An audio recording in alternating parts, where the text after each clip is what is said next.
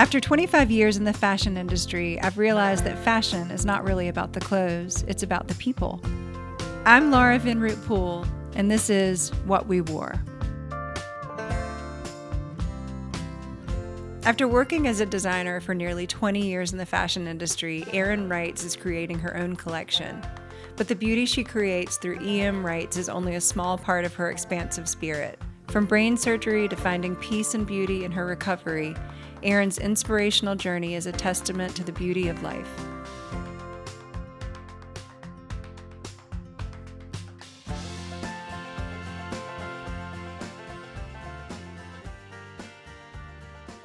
Erin Reitz, I'm so happy to have you on the podcast. Oh, I'm so happy to be here. I wish you were here here in person, um, but you Me will too. be. You will be in the next few weeks. Yes, yes, we're so excited to come up and see you. Erin, I always connect you to Charleston, but I know that you're not from there. Tell me where you're from. I am from Rockville, Maryland, ah. a suburb of DC. I grew up there. I went to college there, University of Maryland. And then I sort of moved all over. My mom moved to Montana when I was 17. Oh, wow. Yeah. So that was a random departure. And then after college, I moved to New York and I was there. Wait, I got to uh, rewind yes. for a second. Your Back mom to Montana. Moved, yeah. yeah. Yeah. To do what? And, and, you wanted an explanation. yeah, that is that was too quick. oh, it was very random. Okay, so my mom was the deputy chief of the US Forest Service. Oh, wow. Yes, and she fell in love with her boss, the chief of the Forest Service. Amazing. And they had a secret love affair. And then, in order to get married, they both retired. And my stepdad was, he has passed away, but he was just an incredible scientist. He was an elk specialist. Huh. And he became a professor at the uh, University of Montana. And is that Bozeman or Missoula? That was in Missoula. Okay. And so I went off to college and he went off to teach school at the same year as they moved to Montana my freshman year of college. And is she still there? No, she moved to Charleston two years ago. Oh, really? Yeah. Oh, yeah, now she's here. Are you an only child? No, I have an older brother who lives here. We were all drawn to Charleston because he moved here almost 20 years ago. And after several visits, it was just the last visit. It really was just a visit. I didn't leave. I had nothing with me. I, I just decided to stay. Tell me a little bit about growing up. What were you like as a little person?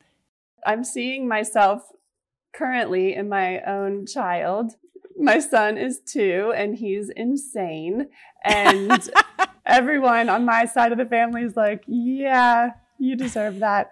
Um, I was I was hyper curious, creative, always making things and I don't know. Just I would say generally just sort of a, a curious spaz is how I would qualify myself. We all super outdoors uh, doing Forest Service things? no, you know that's sort of a it's a deceiving title that my mom had. She was the deputy chief of administration, so she did all the back end. I don't right. know if she has ever camped or uh, spent an extended period of time in a forest. No, we, I grew up, like I said, outside of DC. My entire family worked for the government. So my childhood, a lot of it was spent just in the uh, back halls of government offices. I would sort of leave school, get on the metro. My mom was, I, my parents were divorced and I was raised by my mom and she worked really long hours and I would sort of just go down and hang out in her offices and you know, I, I came up with a lot of hallway activities and I like to file. That's good. I would file papers for her and sort of pretend I was her secretary. And were, was she always encouraging and um, supportive of your creativity? Absolutely. I think she was interested by it. My mom later in her life is becoming a bit more creative, but she's always just been very uh, sort of pragmatic. But yeah, she was she was always very encouraging. Uh, my favorite book that she bought me growing up, I wish I could remember the name of it and find it for my son, but it was all about creating art out of trash. and so it was all these ideas of you know, and this was before we recycled, you know? Yeah. It was all these ideas of, um, you know, don't throw these things away and, and how to make sculpture out of trash. And so I would spend a lot of time doing that. How amazing. And so you went to University of Maryland and what did you study at Maryland? Oddly enough, I studied business, which Thank God. as you get to know me is, is, is you're you're the one person in fashion that has a business degree. Isn't that odd? I studied business because I had no idea what I wanted to do. It's it's honestly when I look back, it's one of those regrets that I wish I entered college when I was 17 just because of my birthday. I wish I had put more thought into it. You know, I just I I went to school near home and coming from a family where everyone worked for the government, although I had creative pursuits my whole life, I was very into photography all through high school and then started to get into sculpture. I just didn't think that that was an option for a job. So when I was just sort of perusing majors, under the scope of business was marketing, and that seemed interesting to me. And marketing at the time when you were studying graphics design, it was like you're literally cutting out pieces of paper and letters and gluing them to boards. And, you know, it was very hands on graphic design. So I thought that was interesting. And I thought maybe the storytelling of marketing could be something that I would want to do. So that was my major. And then I started taking so many art classes throughout. I ended up minoring in art with a focus on wood sculpture. Hmm. And then and then how did fashion come about? It is a, a very interesting story. Fashion found me. I am not your typical clothing designer that had been sketching outfits since they were 7. I really didn't have any interest in fashion. I loved magazines and I, I, loved looking at magazines, but I was more interested in the graphics and layout of magazines growing up. So after I graduated from Maryland, a couple of friends of mine decided to move to New York and they just called me one afternoon and said, We're moving to New York. Do you want to be our roommate? And I thought about it for about two seconds and said yes. And we had a U-Haul and just we found an apartment in the East Village. I did not know that that was cool or anything. we just found an apartment. And um, I knew nothing about New York. I hadn't explored it at all. I was just looking for jobs in marketing, not even really knowing what that meant. I was having a really hard time finding a job, considering I didn't even really know what job I wanted. My roommate was also having a hard time finding a job, and we were spending a lot of time in a dive bar called No Malice Palace that was in Alphabet City and getting extra dirty martinis for dinner. Like the olives were the dinner, right. and then the Protein. martini was the drink. anyway, I was lost. I, I had no idea what I was going to do. And I went to the bathroom one evening and I was wearing a tote bag that I had made a few years prior. And this woman approached me in the bathroom and said, Hey, I really like your bag. And I was so complimented and I said, Thank you, I made it. And we just started talking. We really hit it off. And it turns out that at the time, she was the head designer at Nanette Lepore. Oh, wow. And I had heard of Nanette Lepore and I thought that was really cool. And I don't know, we just, we hung out all night and she said, would you like to be my intern? And I said, sure. And so I showed up the next morning at 9 a.m. at her studio and um, at Nanette's studio and probably super hungover. I'll never forget it. Her name was Katrina, and she brought me into the office. We went straight into Nanette's office, and she said, Hey, Nanette, this is our new intern, Erin. What's your last name? and uh, and that was it. I my first job. It was so embarrassing. She sent me to the trim closet to get grosgrain, and I had no idea what grosgrain was. And this was before smartphones or anything. Yeah, exactly. And, and it's spelled gross grain. and so I was in this closet like, oh my God, this is so embarrassing. What do I do? I'm the intern. What is what is grosgrain? And I, I don't even remember how I got out of that, but it was just, it was one embarrassing moment after another for about a year. I interned for them. and then um, I went back to school at FIT and studied clothing design so I could actually get into the business because I just loved it. Day one, I was like, this is it. This is sculpture and art and teamwork and it's just the most amazing industry I had ever seen and and that was it. And then tell me a little bit about FIT and outside of the technical skills, what how did it help you grow and prepare for a career in fashion? Oh, FIT was incredible. It introduced me to draping, first of all, which I didn't even know that that existed. So, for those who aren't familiar with draping, it's basically three dimensional pattern making using the fabric on a dress form and and sculpting the fabric. So that's where it really tied in. You know, it was I had spent several years working through making forms out of wood and various materials. So to use fabric as a medium was really, really interesting. So it gave me the time to experiment with that. And then it introduced me to history of fashion. They have an incredible library. So we would have times where we would go and put on our white gloves and look through these vintage garments and learn about construction and sort of, you know, the why and the how these clothes were made. And I mean, it just turned me on to so many things. It, it, it was really incredible. They have an incredible staff there and just so much time to sit and work, which was really fun. And that was two years. And did you work at the same time or, you, or that was a full time gig? I did work at the same time. So I was a sales girl at Henry Bendel's. Mm, that's awesome. It was really fun. And it mm. was it was a cool time to be there. They were still doing the days where designers would line up and the buyers mm-hmm. would sit and look at their designs. And so I got to not only watch that, but also participate in it. I was there when Zac Posen debuted his first collection. Oh, so wow. I was a sales girl trying to sell that. Yeah, it was really, it was really cool. And also to to realize that somebody used to live in that house. you know, Bendel's was someone's house. Oh my God. That's crazy. But t- sorry, back to Zac Posen. no, but it's true. I mean, it was just at the time it, it, felt really glamorous, but also you could feel the history of the glamour of that location, of that business, and all the people who had walked through those doors. And so I, it was sort of a combination of working at Bendel's, interning with Nanette Lepore, and going to school. What was your first job out of school? Well, it's kind of funny. I actually didn't even finish the two year program. After the first year, I don't know if they still do it, but FIT and Parsons used to have this competition fashion show. You'd you'd apply in your individual schools, and so I was I was accepted as one of the FIT designers, and then you battle against each other in this. It was called Fusion Fashion Show.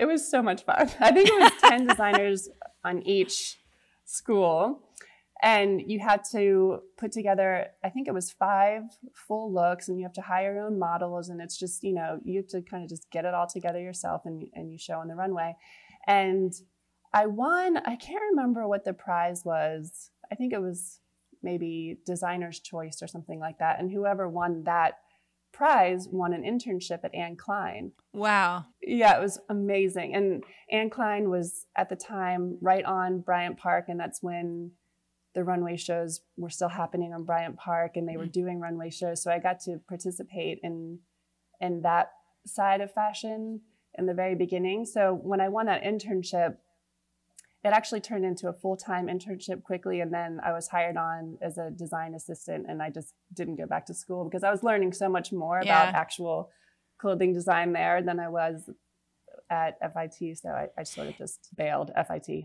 Do you remember what you designed those five pieces? Do you remember what they were? Yes. Oh my god. Do I have to tell you? I mean, tell me about tell me your favorite one. God, I'm gonna blank on her name. Maybe you can come up with it. The Japanese artist who's everywhere now. She's famous for her pumpkins with the dots, and she has all the rooms with Yes. Is it yes. Katsuya or uh, yeah. Cut something. something. Yes, yes, with a K. Um, so one of her pumpkins was my inspiration. So you can you know from that that it was not the most flattering group of silhouettes.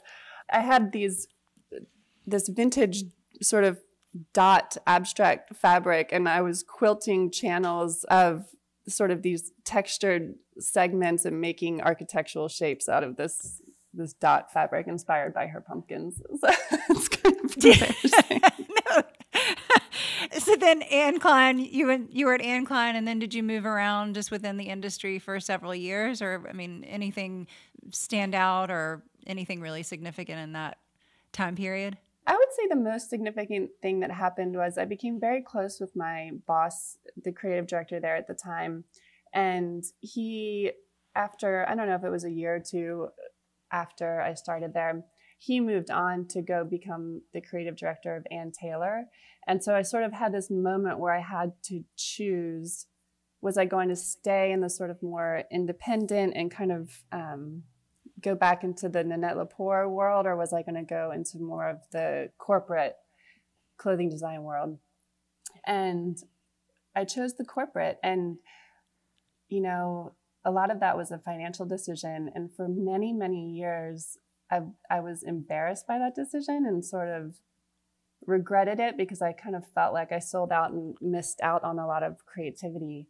But it's so funny in the last couple years, I've actually really come to appreciate that decision and what I've learned because I worked for corporate companies then for many years after that and I did kind of bounce around in the corporate clothing world and man it is a boot camp to learn how this industry works. I feel really grateful for that experience. And, and what role provided the most challenge? That's a good question because they were all challenging along the way, but I would say my final role in the corporate world, I was women's design director at Eddie Bauer in Seattle. Oh wow that was just a whole different ball game once I I wasn't designing anymore and I was managing my team and you know just working at that higher level of managing the process and managing the team rather than doing the creative work. I found that to be really challenging and and didn't really love that role to be honest. And then around that time you also had a life transforming event happen. Will you talk to me about that? I will talk to you about it because you're just you sort of you have that gift of of uh, opening people up with your your warm your warm light. I had a few events where I was feeling dizzy and very very sensitive to light to the point where sort of any reflection shining into my eyes was making me feel nauseous and I couldn't move. I was losing my balance. And so at that time, I got diagnosed with a benign brain tumor. And I don't want to get too graphic, but it so it wasn't cancer, but it was it was called a cavernoma, which is basically a cluster of abnormally formed blood cells and it was bleeding and actually sort of just slowly killing this portion of my brain. Right. And as that happened, I just was losing more and more function. And so I got on disability from my job and I was just couch bound. It was crazy. And this is when you were in Seattle? I was in Seattle.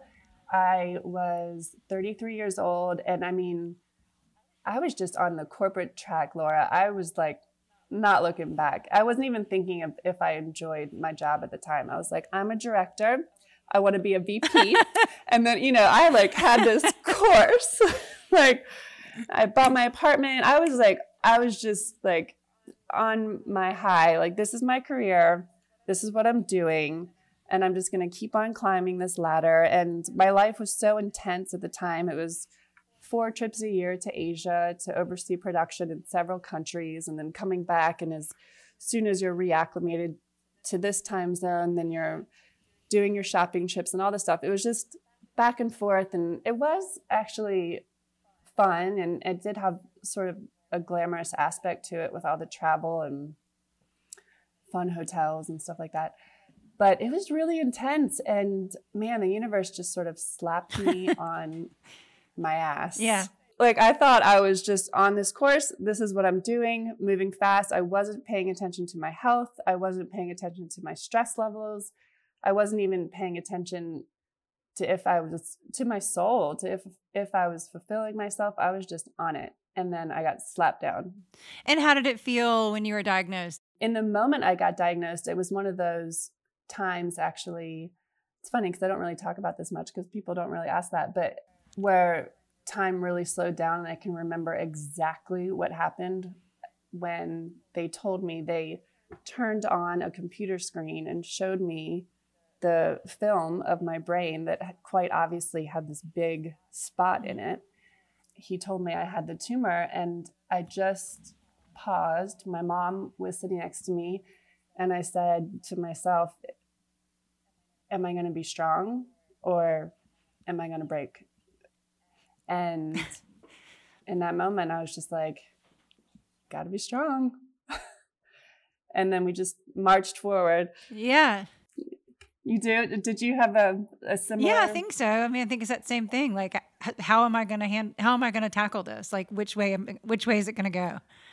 Because I think it, it can. Right? It can There's two exactly, ways. Exactly. Exactly. And then, yeah, I don't know. It's so it's so weird, and and it's interesting your recall of it because I think for me, I already have such complete amnesia of the last year. I don't. There's so many things I don't remember, and I only remember like pain and things like that. I only remember because I know that I said them you know, but I don't remember it physically.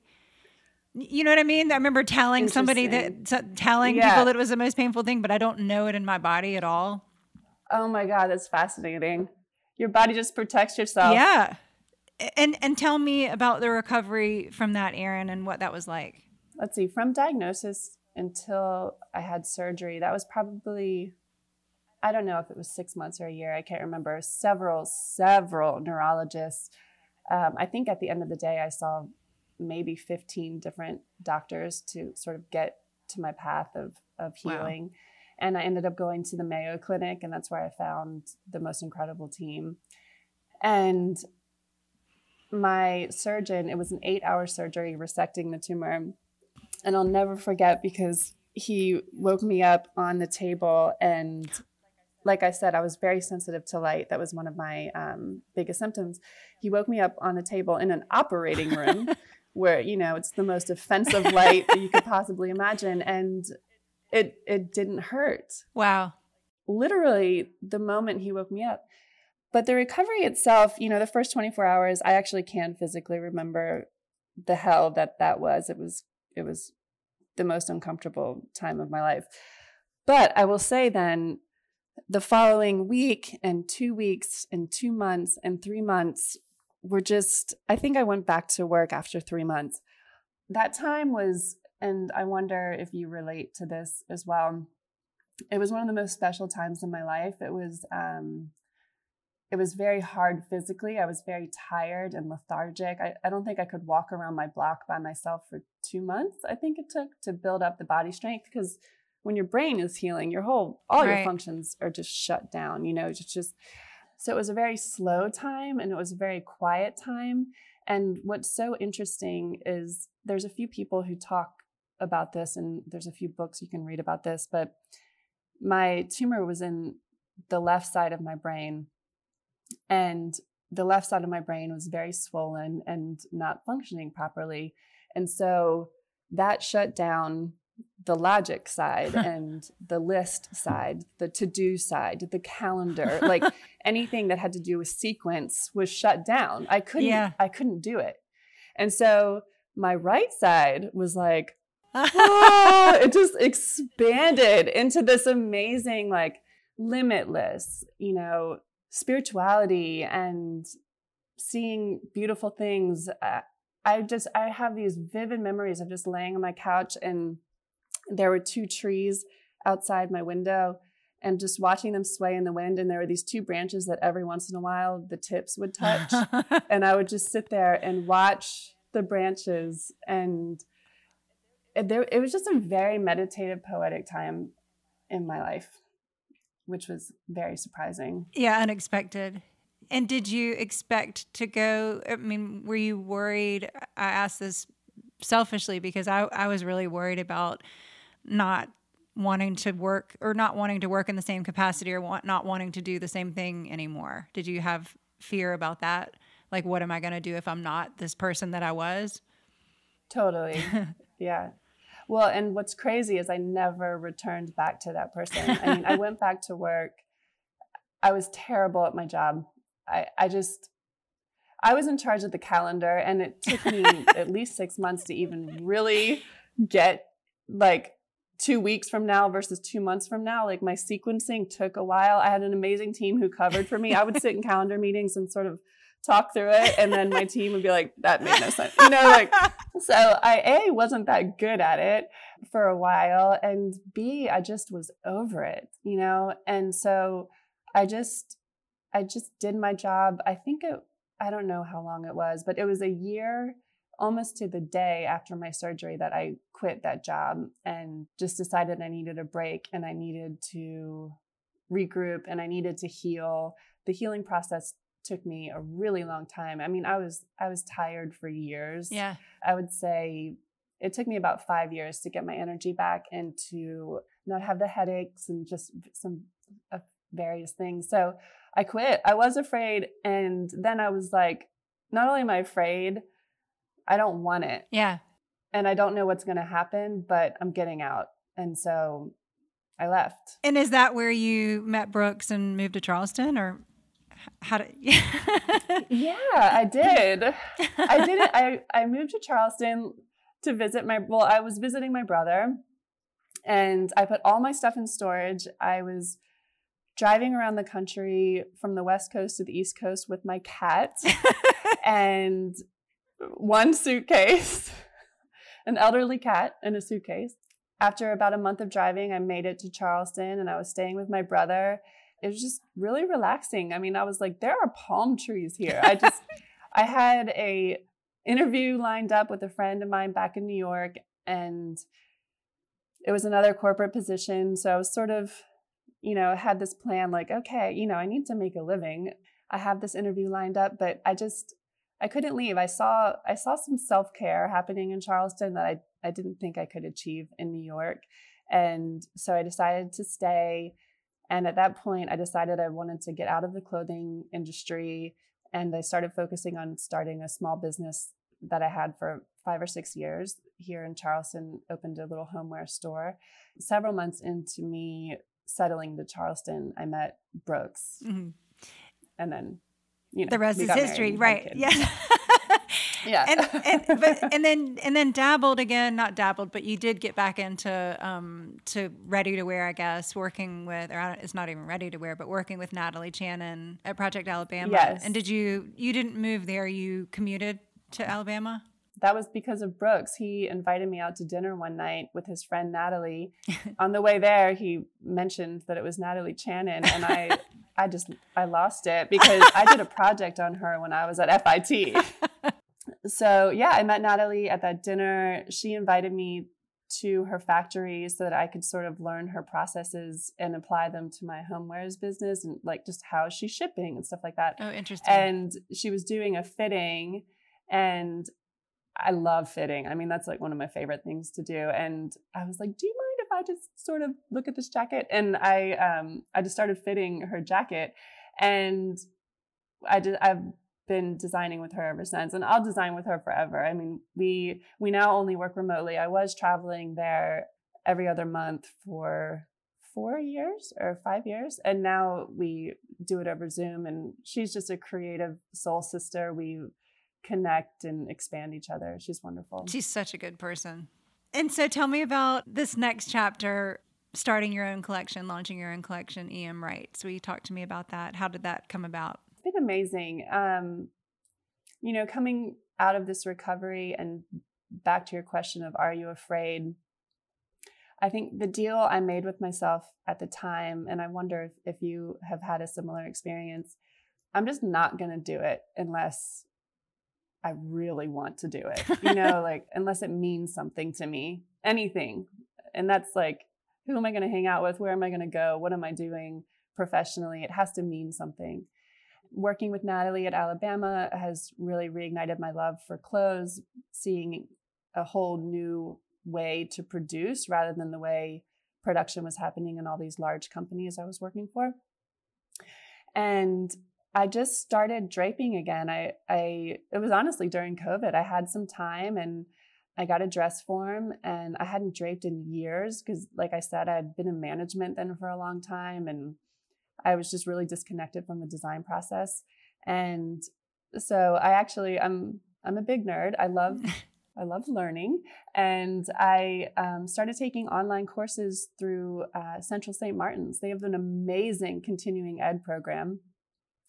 So I was getting up at like five in the morning and taking draping and pattern making online and teaching myself these skills again that I had learned at FIT 20 years ago. And it just came back. Had you lost it from the surgery or or had you just stopped doing it for so long that you kind of forgot? Just I had stopped doing it. Yeah. You know, it wasn't a requirement nor was it encouraged right. in the companies that I was working for. Well, you know, once I got back into it, I realized I hadn't really forgotten. I just hadn't done it in a long time. But it's such a specific part of your brain, I think, l- literally, right? Draping and, and pattern making. I mean, yes. And it probably is that left side. Yes. I love to drape and I hate to pattern make. Oh wow! So, which I think I is think exactly that. It's left, right, right. Exactly, exactly. And I, I still love to live in my right, and now I have an excuse to not be in my left. Um, but I mean, I, I I do have to be in my left sometimes. And starting a business, certainly, you know, as I'm sitting here setting up my SKUs and QuickBooks and all that, it's there's a lot of left. It's just bliss for me. It's like it's it's my happy place to put on earbuds, listen to some music, and and make a form, you know? It's so funny because it really does also sound like uh, wood sculpture. I mean, the process of sculpting oh, yeah. wood. Yeah, absolutely. It's it's the same thing. And it gets me to that same place of you know, when you just feel like you are in a flow, like you're connected and not happy isn't really the right word. It's like, do you know what I mean? You're just like in it. Yes, I do. I do. and probably you hadn't felt that in a long time in in your career in in fashion, I would think. Yeah, or in my life even really, just because who you don't take that time just to be alone and find something that makes you feel that way. You know, it's it's almost like for me it's a replacement of church it's like that's where i go to kind of like connect and feel like i'm just it's like it's very meditative mm. Will you talk to me about the clothes and the, the new collection? Who's the client and, and who do you hope to serve with it?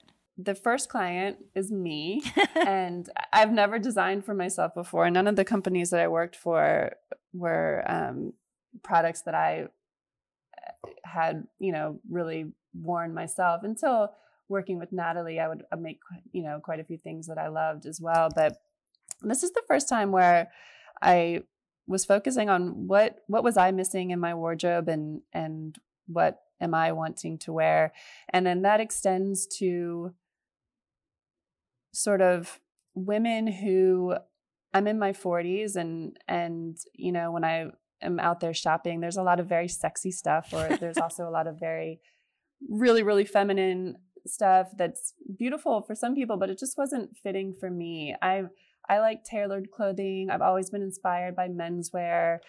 I like a very classic wardrobe.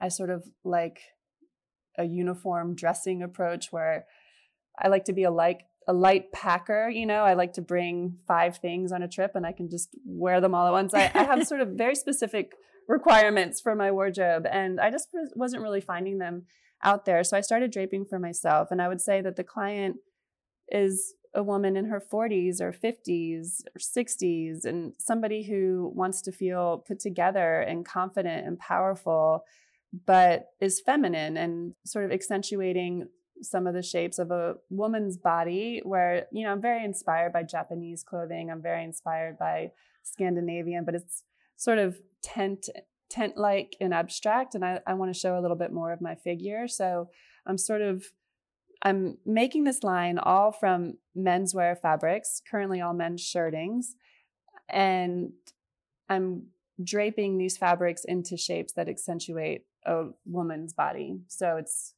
somewhat feminine but in a tailored way.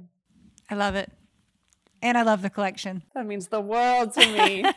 um, is there is there a goal? I mean, what would success look like for EM Reitz? Yes, my goal is to slowly build this company in a foundation of of these sort of wardrobe pieces that are lasting. I would like these clothes to live in closets for a long time and also to live in the line for a long time. It's not a flash in the pan and it's not trendy. And I'm really hoping to grow this business at a scale that can stay intimate for myself and hopefully a small team, but big enough that it can sustain and, and really grow over the next 15 to 20 years. I mean, I'm always joking with Brooks that I plan for my career to peak when I'm in my 60s because I feel like I'm still learning. I'm still, you know, here I have 20 years experience of designing clothes and I feel like this is the perfect time for me to start a very small clothing company because I'm I there's so much to learn and there's so much to experience and I'm just I'm hoping to grow it at a small rate so I can sustain it and be proud of it and work on it for the next 20 years. Here, here.